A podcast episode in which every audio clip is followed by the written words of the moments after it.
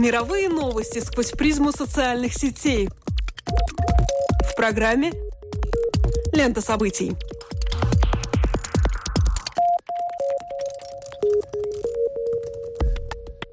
Добрый день, вы слушаете Латвийское радио 4, и меня зовут Алексей Гусев. А меня Роман Шмелев, и в эфире еженедельный дайджест онлайн новостей «Лента событий». Здесь мы бросаем наш субъективный взгляд на происходящее и обсуждаемое в интернете. Facebook, Twitter – все самое интересное и актуальное в течение следующих 15 минут. В европейском англоязычном твиттере доминирует тема беженцев, а один из главных хэштегов на данный момент звучит как «Refugees Welcome». Это одна из распознавательных меток кампании, которая началась в Великобритании с петицией правительству и требований отреагировать на бедственное положение выходцев из Северной Африки и Ближнего Востока, многие из которых, отправляясь на поиски лучшей доли, гибнут, уже попав в Европу. Множество пользователей, включая политических активистов и общественных деятелей, обратились в Твиттере напрямую к Дэвиду Кэмерону, чтобы премьер принял решение об оказании помощи беженцам, так как, по их мнению, Британия больше не может стоять в стороне. Люди гибнут, и им нужна наша помощь. Если мы не можем на это смотреть, то у нас нет права и закрывать глаза на последствия бездействия, говорится в заявлении на сайте Independent. Напомним, что десятки задохнувшихся людей в грузовике были обнаружены в Австрии. Не менее шокирует и фотография тела сирийского мальчика, сделанная на пляже возле Бодрума. Впрочем, сейчас хэштег используется не только для того, чтобы призвать к действию, но и в качестве повода подискутировать. В сети достаточно и тех, кто вместо сострадания высказывает скептицизм и интересуется, сколько приверженцев исламского государства затесалось в рядах беженцев. В российском сегменте пристальное внимание уделяется полемике Михаила Саакашвили и Арсения Яценюка. Губернатор Одесской области и бывший президент Грузии в ответ на обвинения во лжи со стороны премьер-министра Украины назвал деятельность украинского правительства неэффективной. Саакашвили отметил, что ущерб от действий олигархов, нанесенный украинской экономике за последний год, оценивается в миллиарды долларов. Госпредприятия приносят доход, но они приносят доход олигархам, пояснил он. Следует сказать, что сейчас эту полемику активно комментируют как украинские, так и российские пользователи соцсети. Видео недели. Примерно полтора миллиона просмотров на момент записи программы набрало видео развлекательного канала Destructify на YouTube. В нем показана реакция нескольких молодых людей, которым дали переслушать текст знаменитого поп-хита из 90-х от Los Del Rio Макарена. Предварительно они признаются, что многократно слышали композицию в детстве, но не могли разобрать слова, так как песня слишком быстрая. Поэтому им приходится сесть возле импровизированного радиоприемника и сознательно невольно вслушаться, о чем же поет испанский дуэт, ставший одним из самых канонических примеров One Hit Wonder, группы, которая прославилась лишь одной песней. И тут вдруг молодежь родом из 90-х неожиданно для себя выясняет, что это песня изменщицы, которая развлекается с двумя друзьями своего бойфренда, пока он в отъезде. Реакция испытуемых оказывается довольно яркой. Уловив то, что они раньше всегда пропускали мимо ушей, дети 90-х начинают кто шутливо, а кто, возможно, и всерьез отчитывать распутную героиню песни. Кроме того, участники даже с ужасом осознают, что один танцевал под песню в младших классах школы, а другой с удовольствием слушал ее в церкви. Вообще канал Distractify Video содержит сразу несколько роликов, созданных в четком жанре, который уже своей конструкцией подразумевает набор определенных интервью или перечисление фактов, которые бы вращались вокруг актуальных аспектов бытовых человеческих взаимоотношений и как они строятся, когда пропускаются через кривое зеркало массовой культуры. Так, например, половая тема в них может подаваться в рамках конфликта поколений, а социальные сети в разрезе абсурдности их электронного языка. Поэтому там можно найти видео с такими названиями, как «Мамы пытаются угадать, что значит термины, обозначающие категории на порно-сайтах», или, если бы раздел мероприятия на Facebook был честным, то каким бы он был?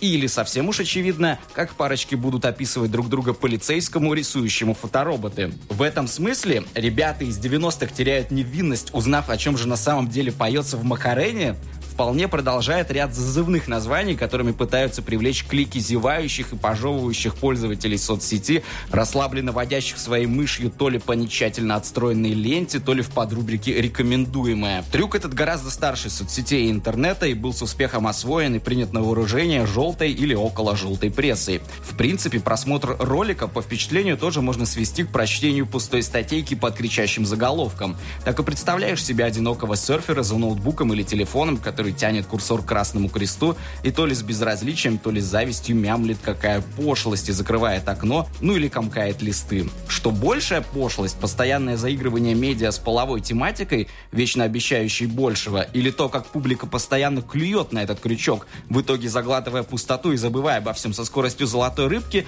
он уже, как вы догадываетесь, не думает. Главный прием, который использует ролик, показывая нам через глаза других знакомую и въевшуюся на подкорку песню, это помещение аудиопроизведения в иной, новый контекст. На самом деле, с изменением контекста связаны многие музыкальные искания и победы на сцене последних лет. Да что там музыка, кинематограф и другая массовая культура также постоянно заигрывают с прошлым, пытаясь удачно его осовременить. Можно сказать, что мы живем в эпоху победившего ребута, и все идеи и сюжеты уже рассказаны, и продолжения к ним тоже написаны и воплощены в жизнь. Остается заниматься культурной реанимацией и возрождать моду то на некомпьютерные спецэффекты, то на эпоху битников, то на аудиокассеты, чьи продажи, как известно, выросли в 2015 году, то на старых супергероев, то на старые суперхиты. В музыке подобными вещами в качестве современных художников занимались, например, славянская группа Лайбах, в дискографии которой немало перепевок европейских шлягеров, подспудно вскрывающих вроде бы пропущенный всеми потаенный смысл песни. Так The Final Countdown превращается в политический комментарий по поводу войны в заливе, а наивная Life is Life становится идеальной песней для титров после пропагандистского фильма Лени Рефеншталь. Слушателю, наверное, больше знакома немецкая группа «Рамштайн», которая в своей эстетике и идеологии следует за Лайбах. Только последовав, они еще сумели сделать шаг вперед, самостоятельно став произведением, о котором вроде бы делается высказывание. Собственно, популярная музыка полна скрытыми в кавычках смыслами, которые закладываются туда, возможно, даже помимо воли авторов и их продюсеров. Просто так может отпечататься время и преобладающие в нем в данный момент нарративы и противоречия. Еще более знакомой для многих группой будет российский коллектив «Отпетые мошенники», которые думали, что записывают веселый трек с примесью плохого рэпа, ориентированный на неокрепшее поколение уже упоминаемых тут 90-х. Особенно романтичным получился припев, в котором поется «Люби меня, люби, не убегай, не улетай, я умоляю». И тут авторы сказали, конечно, то, чего не собирались. Это «я умоляю» неизменно резонирует с глупым речитативом и сладко тянущимися напевами.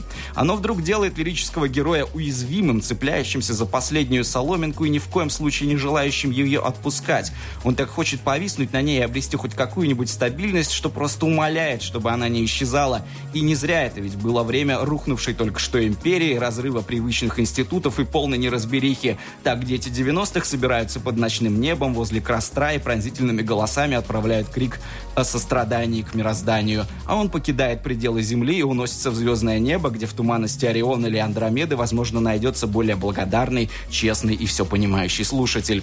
И композиция, которая проделала реанимацию контекстом, вскрыв нарыв на вроде бы гладком теле нейтрально пустого поп-хита, действительно существует. Для справки, некто, скрывающийся под псевдонимом «Радость моя» закольцевал Алину Орлову, исполняющую эту песню под фортепиано. Сейчас сентябрь 2015 года. В своей ленте вы можете найти сообщения о гибели беженцев, пытающихся пробраться в Европейский Союз, анонсы грядущей презентации нового айфона, жалобы или восторги друзей по поводу сегодняшней погоды или дня недели, ну или ребуты в виде форст-мема необязательного танцевального хита из 90-х. Вам выбирать, с какой скоростью скроллить на этот раз. Эй, Макарена. Фото недели.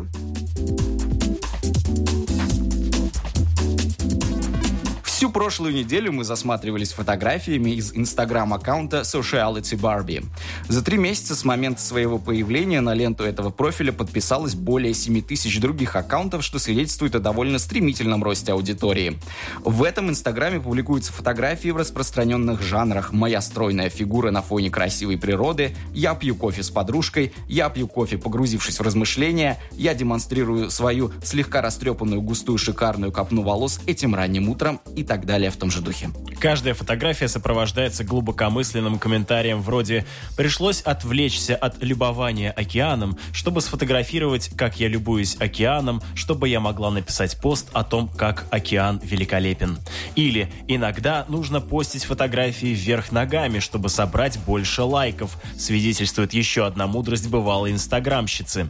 Аппетитное изображение ванильного мороженого со вкусом лаванды и меда на фоне грубой бетонной стены сопровождается подписью «Потому что любой снимок на фоне стены превращается в искусство». Разоблачительная сатирическая энергия всех этих слов и образов высвобождается в тот момент, как понимаешь, что следишь за инстаграмом куклы Барби.